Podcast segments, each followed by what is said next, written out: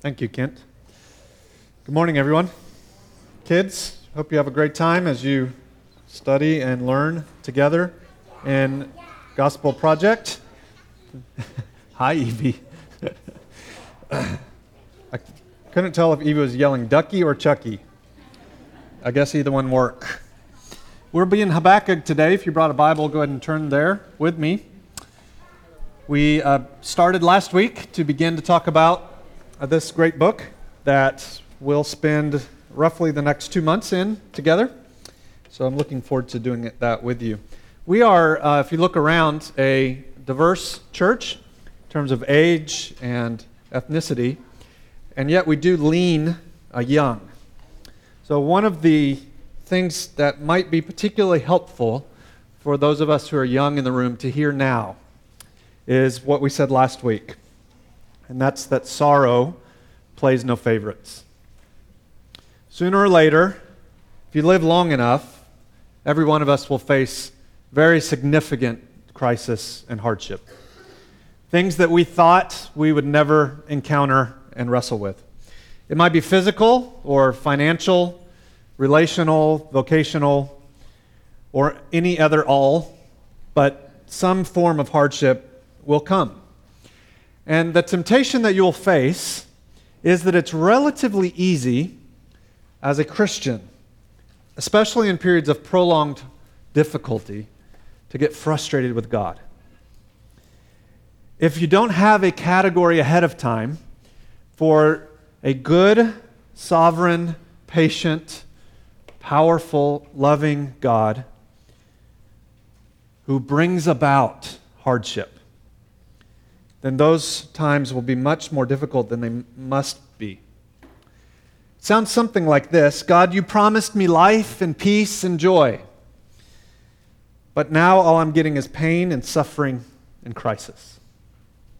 And so, one of the perennial questions in the Bible is why? Why, God, would you allow this kind of thing to happen?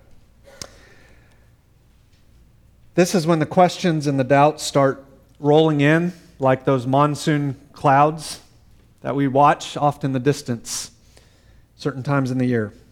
Big, billowy, ominous doubts and questions. God, why didn't you heal my mother? God, how long will I have to wait for a spouse? God, why do I have to work in these conditions? God, if you are who you say you are, then how in the world could something like Syria happen? God, can I never catch a break and get just one paycheck ahead? The book of Habakkuk is built on questions. Notice in verse 1, it says, The oracle that Habakkuk the prophet saw. The word oracle means burden. And what follows this verse, seemingly through the entire rest of the book, is burden after burden after burden after burden. And some of us are here today with burdens. Of all places we ought to be able to go and be honest about burdens, it ought to be here. Right? What happens when you have a burden that you don't share?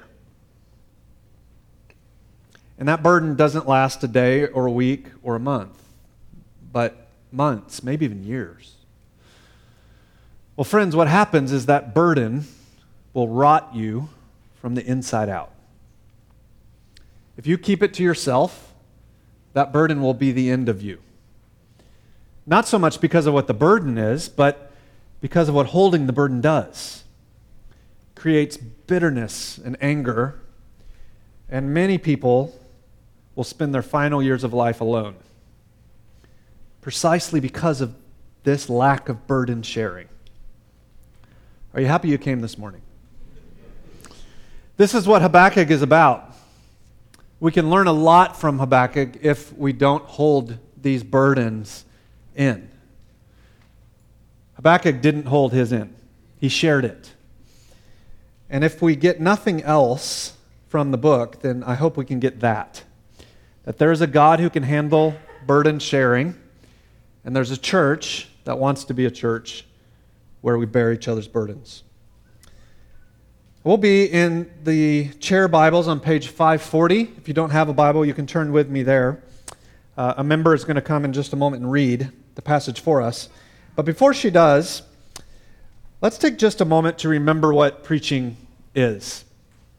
Here's a quote on the screen Preaching is not a conversation about some interesting ideas. It is not the moment in which postmoderns hear their own private message in the biblical words, one unique to each one who hears, and then go on their way. No. This is God speaking. He speaks through the stammering lips of the preacher. No amens there. Where the preacher's mind is on the text of the scripture and his heart is in the presence of God. God, as Luther put it, lives in the preacher's mouth. This is the kind of preaching that issues a summon, which nourishes the soul, which draws the congregation into the very presence of God, so that no matter what aspect of his character, his truth, his working in the world is in focus. We leave with awe, gratitude, encouragement, and sometimes a rebuke. We've been in the very presence of God. This is what great preaching always does. A church, we're committed to faithfully preaching the whole Bible. That will mean sometimes we're in easy, light, fluffy, encouraging, warm text. But it will mean at other times that every word seems to sting. And for a church that's committed to the whole Bible, that develops a people who are getting the whole diet of God's Word, which ultimately is good for us. So let's wrestle with tough concepts together through this series because ultimately that's what we need is a God who speaks to every aspect of life. So Dana, would you come? This is Dana Leinberger and she's going to read for us Habakkuk 1 1 through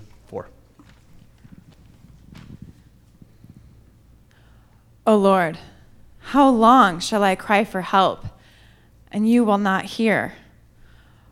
Or cry to you, violence, and you will not save? Why do you make me see iniquity? And why do you idly look at wrong? Destruction and violence are before me, strife and contention arise. So the law is paralyzed, and justice never goes forth.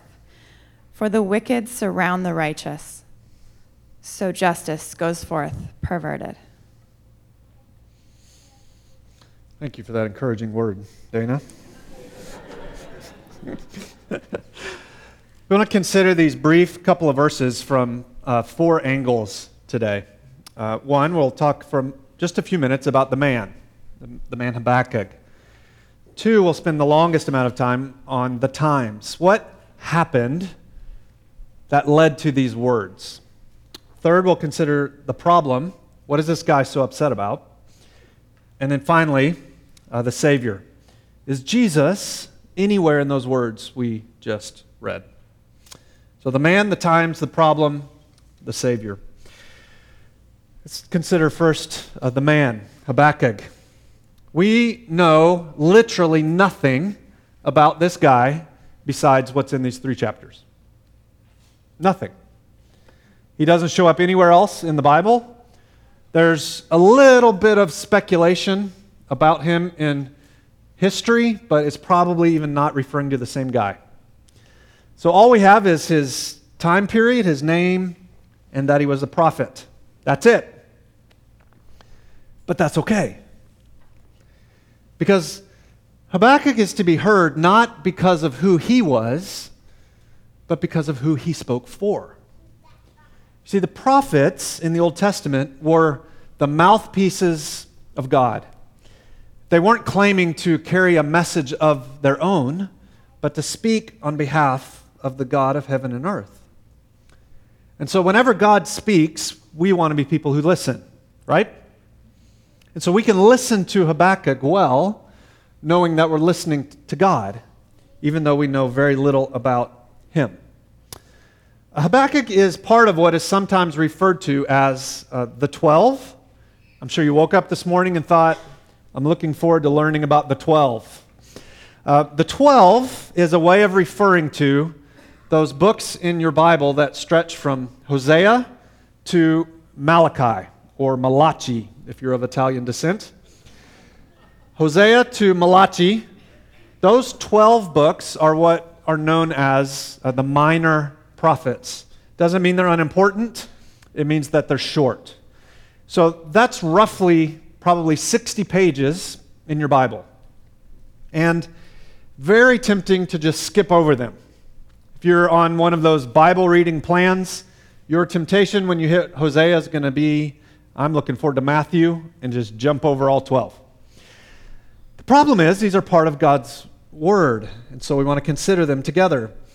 They, these 12 books span about 350 years in Israel and Judah's history.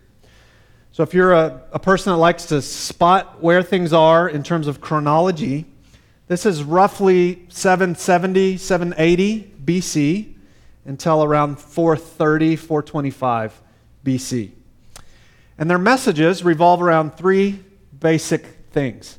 All 12 essentially say the same things over and over and over in different ways. They say three things. Number one, repentance from sin is good. Number two, judgment is coming and it's bad. Number three, hope for the future. Repent, judgment, hope. That's the message of the 12. Now, what makes Habakkuk a little unusual is that if you've read through it in preparation for this, you've probably noticed that it reads more like you stumbled across Habakkuk's moleskin journal and you've opened it up and you're reading his own personal prayers, laments, questions to God. Is that ever a habit that you have tried to pick up? Maybe not all the time, but every now and then when you're wrestling with something difficult. Try picking up a journal and writing out some thoughts. That, in some ways, is what Habakkuk reads like. There's a powerful indirect lesson for us here in that we know almost nothing about him. And that's this. In general, 2017, we are people pretty consumed with ourselves. It's possible to live an entire life devoted to making your name great. But in all honesty, the truth is, whether you live 30 years or 80 years or 90 years, the vast majority of us, when we've been gone for 10, few, if any, people will remember anything about us. A life spent on self is a life wasted. Habakkuk apparently wasn't very concerned about his own reputation. As we walk through this book, there's a whole lot of unflattering things about him that he's telling us. At the very least, we see him at times being a spiritually immature guy. But Habakkuk's focus wasn't on himself, it was on his God. Nothing about the man survived, and yet all these years later, we're still talking about him. Because he was a man who met with God. He was a man who brought his needs to God and found God to be sufficient. He was a man who cared not about his name, but about his name. May that be true of us. So, this is the man. How about the times? I want to spend the majority of our message this morning here because this will set the tone for the rest of the book. So, give me 10, 12 minutes to tell you a whole bunch of stuff that you don't really care about. that will help us understand the rest of the book. Uh, Habakkuk is an incredibly personal, intense interaction between a troubled man and a sovereign God. Now, what exactly was going on in his time? Well, to, to get the gravity of it, we've got to back up a little bit prior to Habakkuk, to the earlier days of history among the people of God, the Israelites. After hundreds and hundreds and hundreds and hundreds and. Whoa.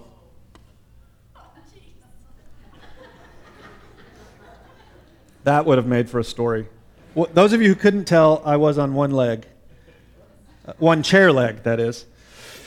After hundreds of years of waiting, God's people are finally in God's land, experiencing God's blessings with God's word,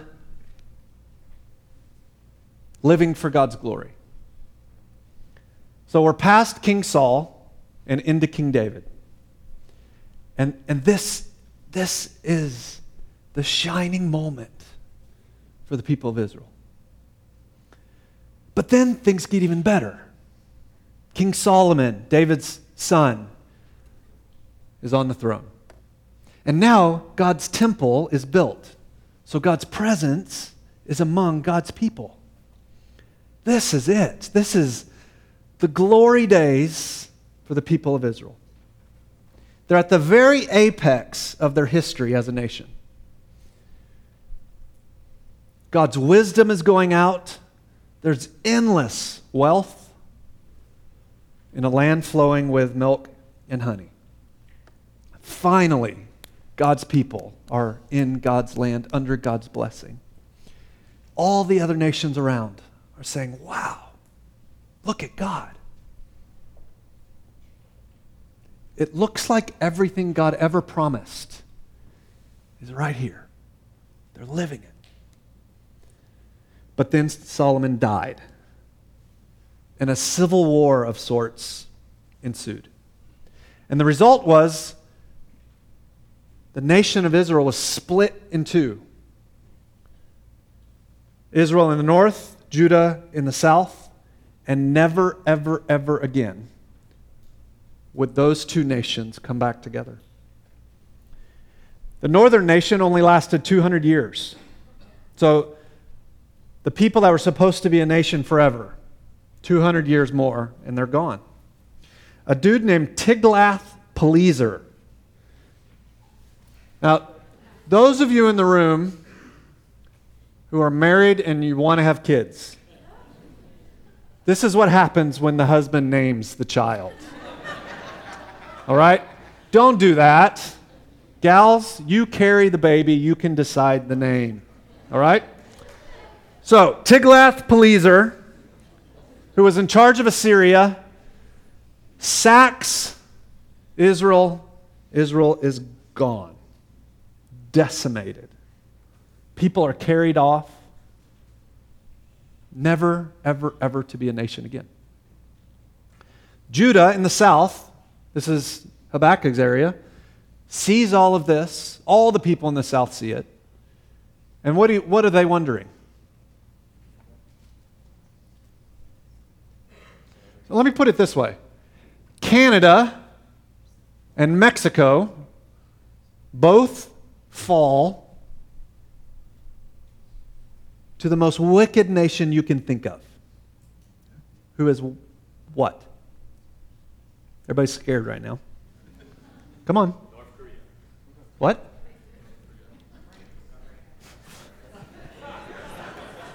Guess this was a risky question.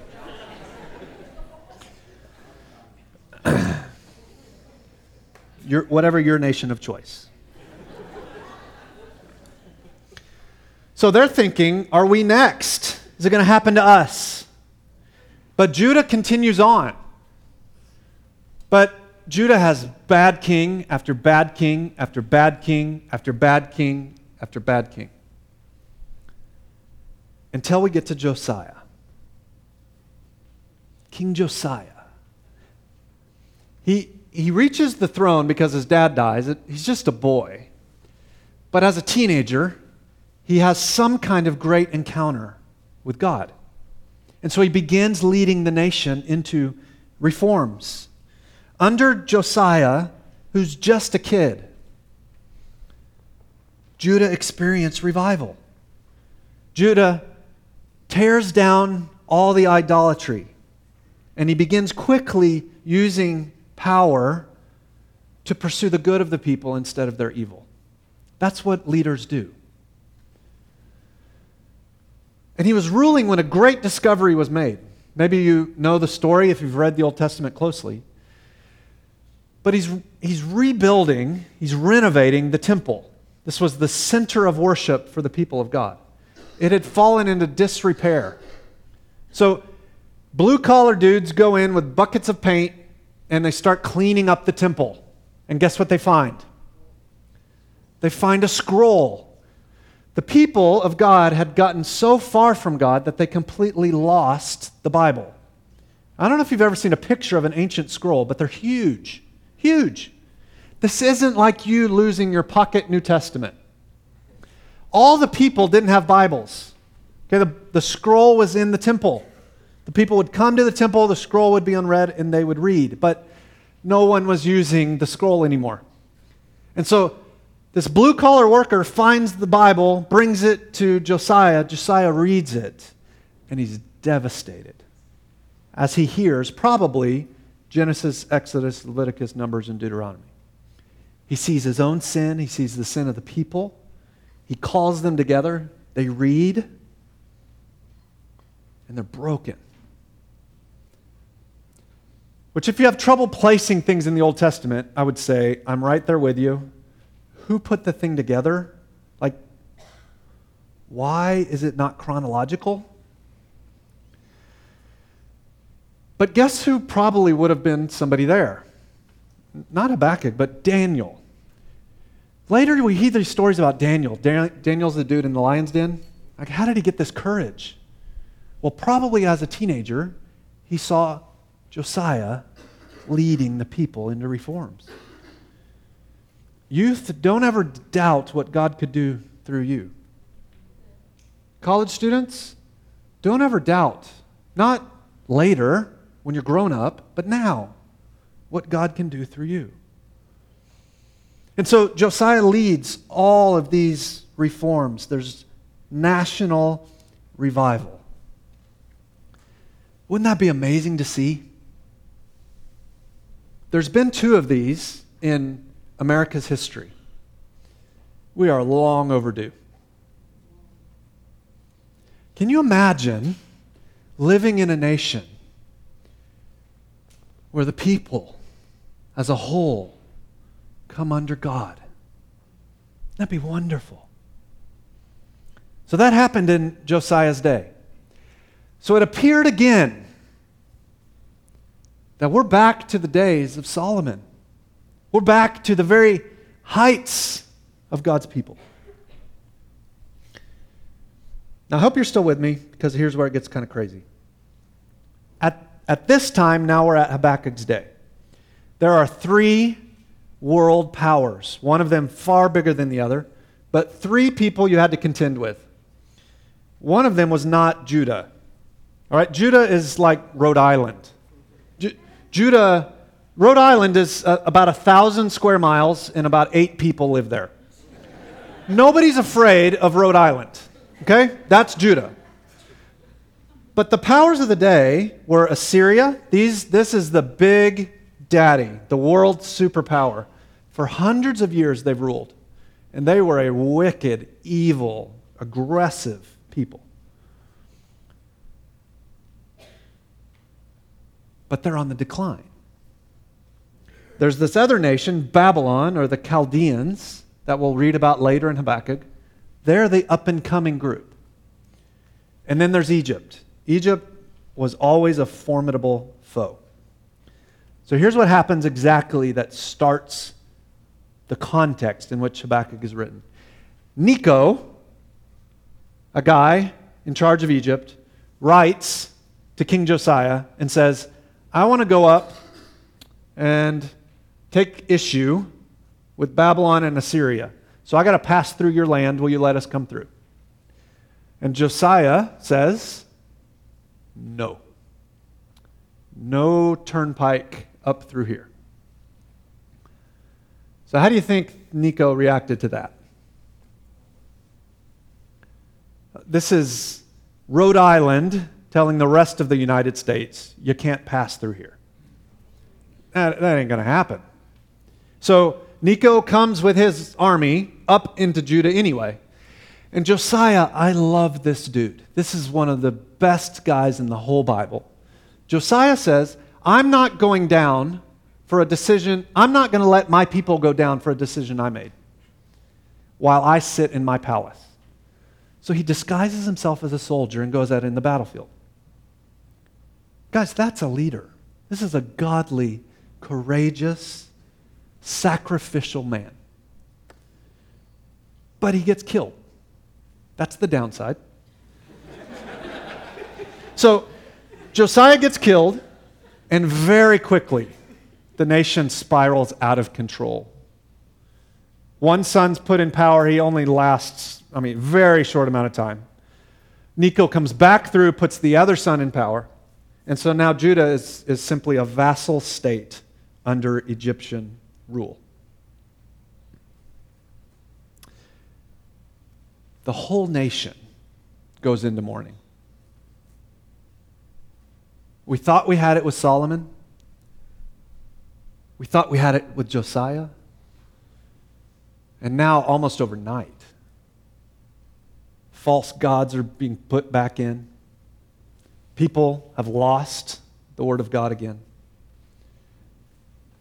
Israel, Judah isn't even in charge of themselves now. So things have gone from bad to really bad. Have you had that moment?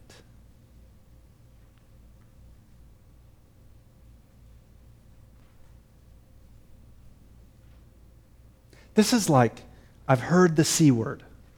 Right, I got cancer. Inoperable, not going to make it.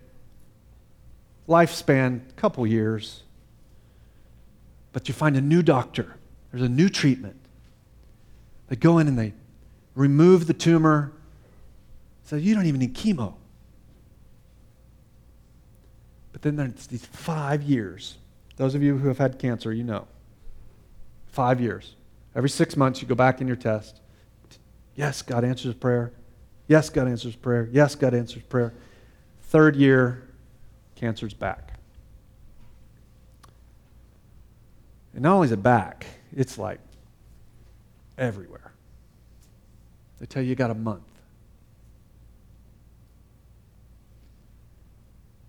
What do you do when that happens?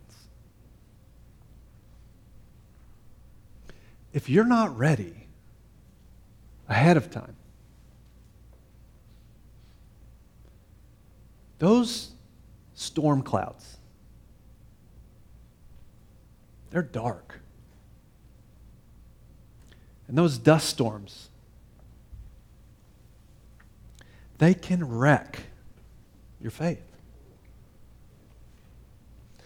This is Habakkuk's time. Things have gone from bad to worse. Evil is thriving around the world, and God's people are disregarding him. It's as though everywhere Habakkuk looks, people are doing wicked things. Now, of course, the evil bothered him. But something bothered him more. Did you catch what it is? What bothered him even more was the inaction of God.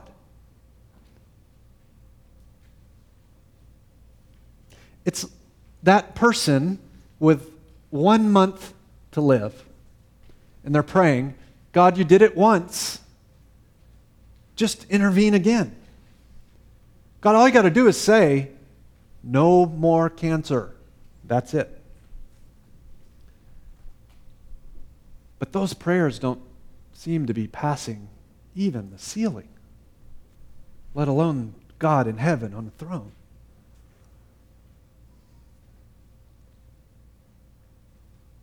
This is Habakkuk's time. How about his problem? Well, one basic problem drove Habakkuk into desperate prayer. It's that violence, iniquity, wrongdoing, destruction, strife, contention, and wickedness surround him. And God seems to be doing nothing in response.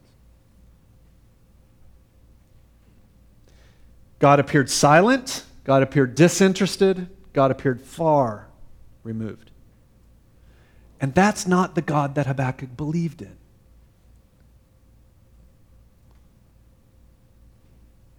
He believed in a God of justice, and a God of truth, a God of goodness, and power, and love, and commitment.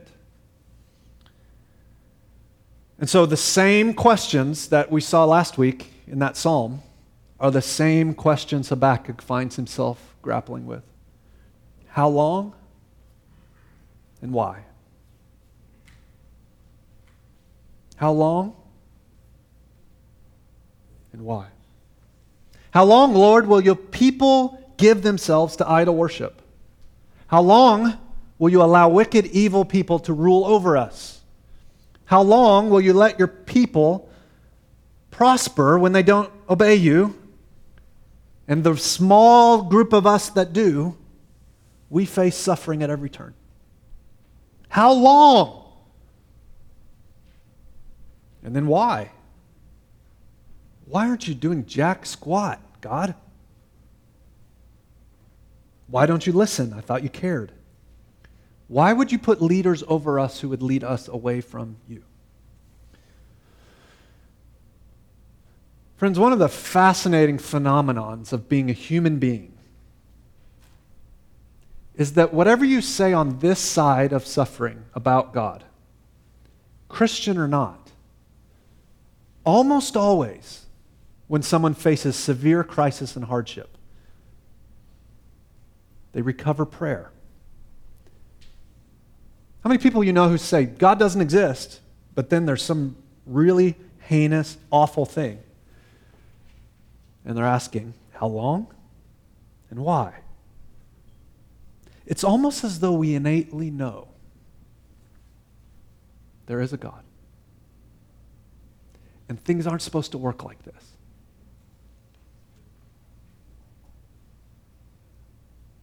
How long, Lord, will my relationship with my parents be non existent? How long, Lord, will I be unable to conceive? If you are good, God, why would you allow a war in Syria that has displaced 11 million people? Why, God, if you have the power to do whatever you want, would you allow a half a million people to be killed there? Including 55,000 children.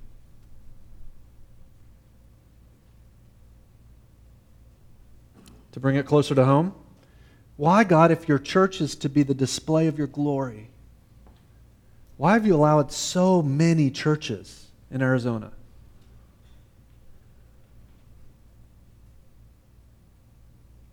To be ineffective and unhelpful. That seems like, God, some pretty pathetic glory. Why, if the gospel transforms, do so many Christians live worldly lives, marked more by guilt than by victory? Why? These are the opening questions of Habakkuk. And, and friend, I love you more than you could ever know. And so I want to say to you, if you haven't asked those questions yet, it's not because you squeaked by, it's because it's still coming. This is what happens to human beings. Unless you go out in some freak car accident you're going to hit suffering and you're going to ask, How long and why? Do you see now why we need this book? Three chapters tucked away in the stuff we like to skip. But my gosh, is it powerful? And all we've done is read his opening journal entry. And I don't know about you, but my soul is filleted open.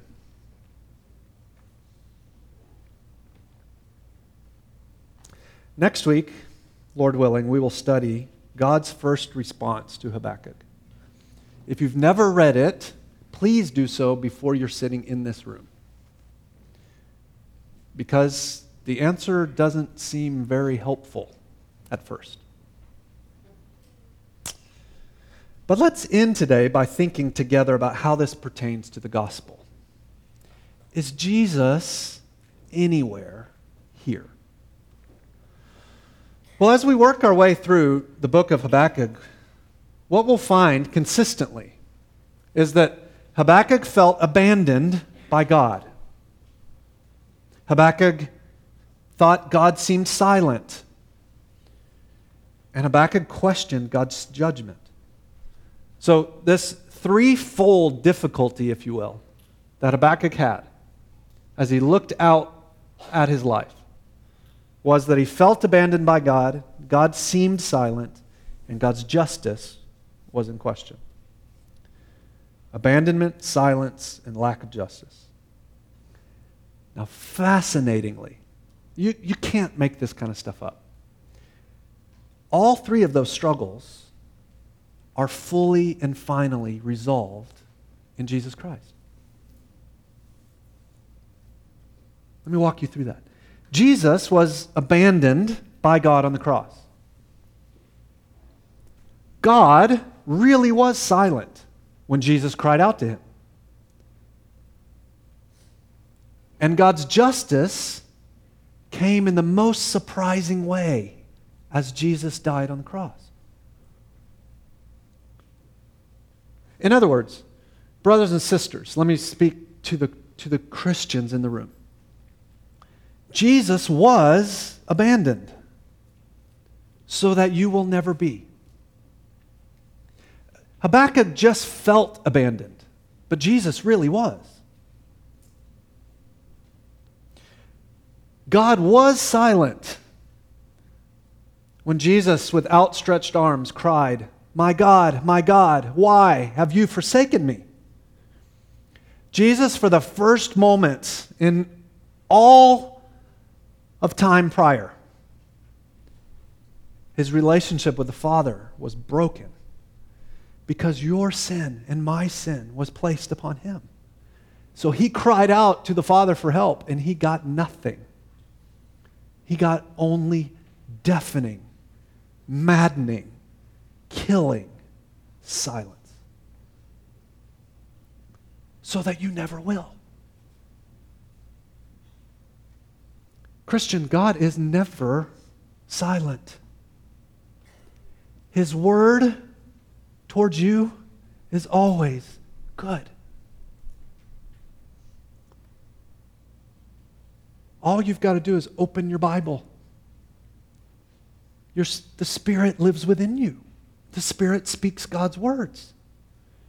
Now, you might feel as though there's times of the silence of God,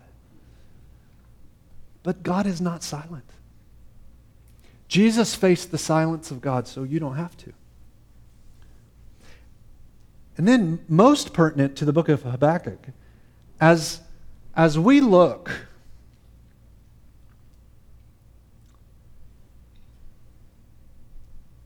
some of you, this is, um, this is not in my notes, okay?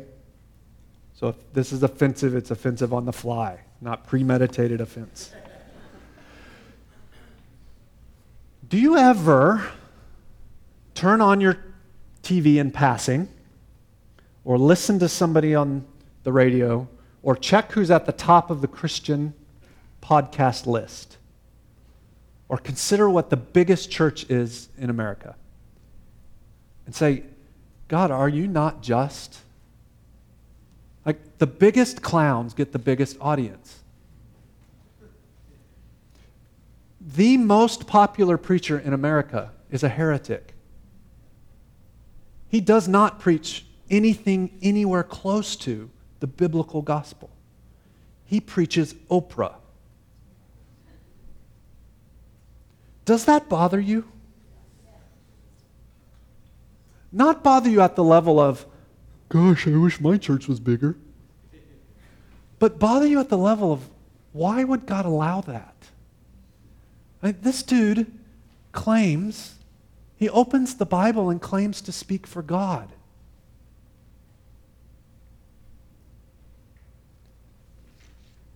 That's messed up. God, are you not just? Why, why let a stinking stadium of people every week sit in that garbage?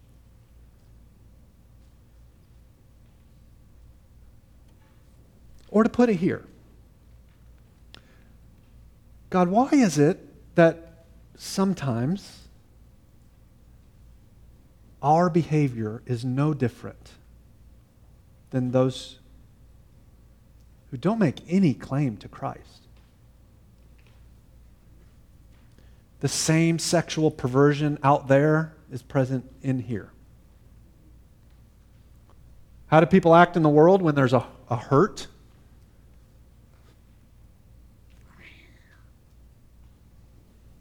Same in here.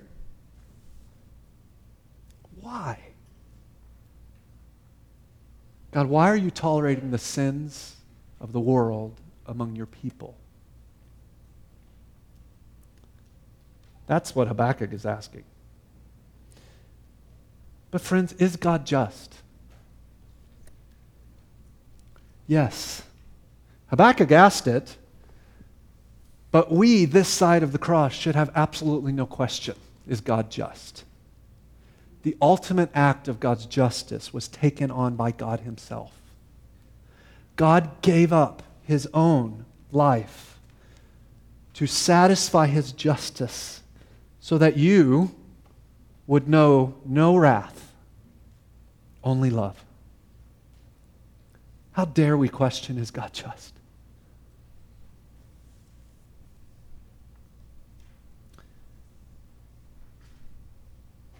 Christians, we do struggle, but never because God has abandoned us or refuses to speak or ignores injustice. Never. How do we know that? The gospel tells us. 2 Corinthians 5:21 For our sake he made him to be sin who knew no sin so that in him we might become the righteousness of God. That is good news. Let's pray. Father, I pray specifically for those among us who are not yet followers of Christ. They're undecided, unsure about the gospel. We pray, Father, that you would use the book of Habakkuk to allow them to see that questions, difficulties, suffering is hard. And you can take the questions. Father, I pray even now that those who are here with other people who are undecided about Jesus would hang around in the room for a while and would talk. Would seek to get some questions answered. God, I pray you'd open eyes and ears and that there would be a response to your gospel. And Father, I pray for my brothers and sisters in Christ, those who have been rescued by God from sin. I pray if they today feel abandoned, or that you're silent, or that there are things going on in their lives where you are not being just, that God, you would awaken them anew to the wonder of the gospel. They would leave encouraged Pray this in Jesus' name. Amen.